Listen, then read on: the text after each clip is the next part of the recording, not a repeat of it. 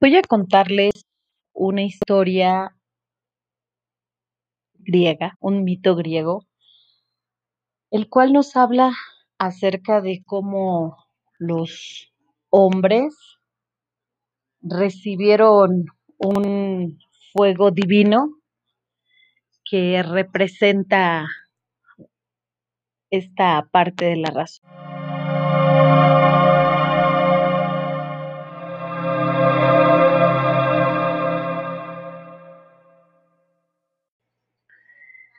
Todo inició cuando Zeus habla con Epimeteo, hermano de Prometeo, y con este, y les encarga distribuir entre los distintos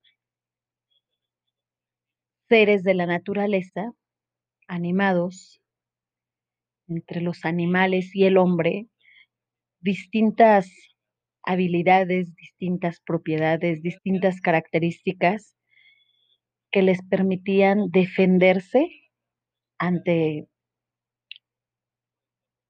los distintos momentos, las distintas causas en las que los iba a situar la naturaleza. Epimeteo hace el encargo y a algunos animales les da alas, a otros les da garras, a otros les da pelajes inmensos, y bueno, a cada animal va designándole ciertas características. Y cuando llega con el hombre, se percata de que todo se le ha acabado y ya no puede otorgarle a este nada. Entonces, este ser queda indefenso, no tiene nada con qué defenderse. Ahora, aquí hay que considerar que este hombre todavía pertenecía al rango de los animales.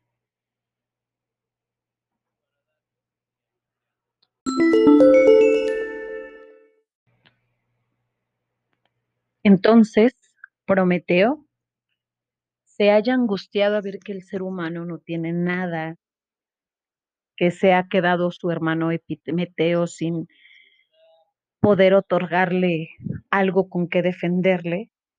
Y entonces Prometeo decide ayudar a esta especie y para ello debe de robar el fuego sagrado.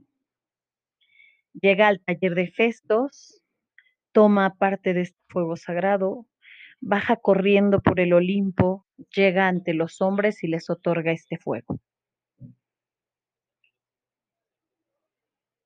Los hombres muy contentos reciben este fuego. El fuego les comienza a ayudar a resguardarse del frío, empezar a cocinar la carne que han estado obteniendo y el fuego les abre la mente de tal forma que inicia y propicia en ellos algo que va a ser el conocimiento racional. Se dice que a partir de este momento los hombres entonces reciben el fuego divino como esta parte de la apertura de la razón y a pesar de que ellos no tienen garras, dientes, o pelajes para protegerse del entorno, este fuego divino es lo que les va a permitir crecer como especie, desarrollarse y preservarse.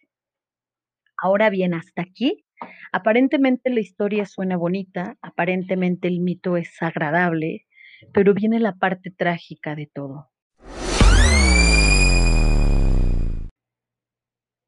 Prometeo es llamado por Zeus a reunión con todos los dioses y se decide que va a ser castigado por otorgarle este privilegio que únicamente tenían los dioses y los semidioses.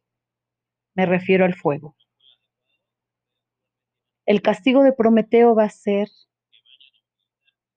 que estaría encadenado a unas rocas en las cuales durante el día las águilas de rapiña estarían tragando sus intestinos como un castigo por todo esto que sintió ante la humanidad. Y en las noches, cuando estos animales descansaran, su cuerpo se iba a regenerar. Esto iba a sucederle por la eternidad, pues los dioses son muy celosos de lo que poseen. Y este acto de Prometeo en beneficio de los humanos sería el peor castigo que un semidios pudiese recibir.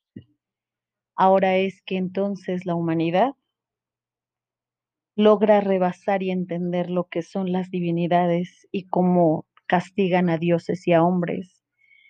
Y el peor castigo que pudieron hacer los humanos a los dioses fue empezar a olvidarlos.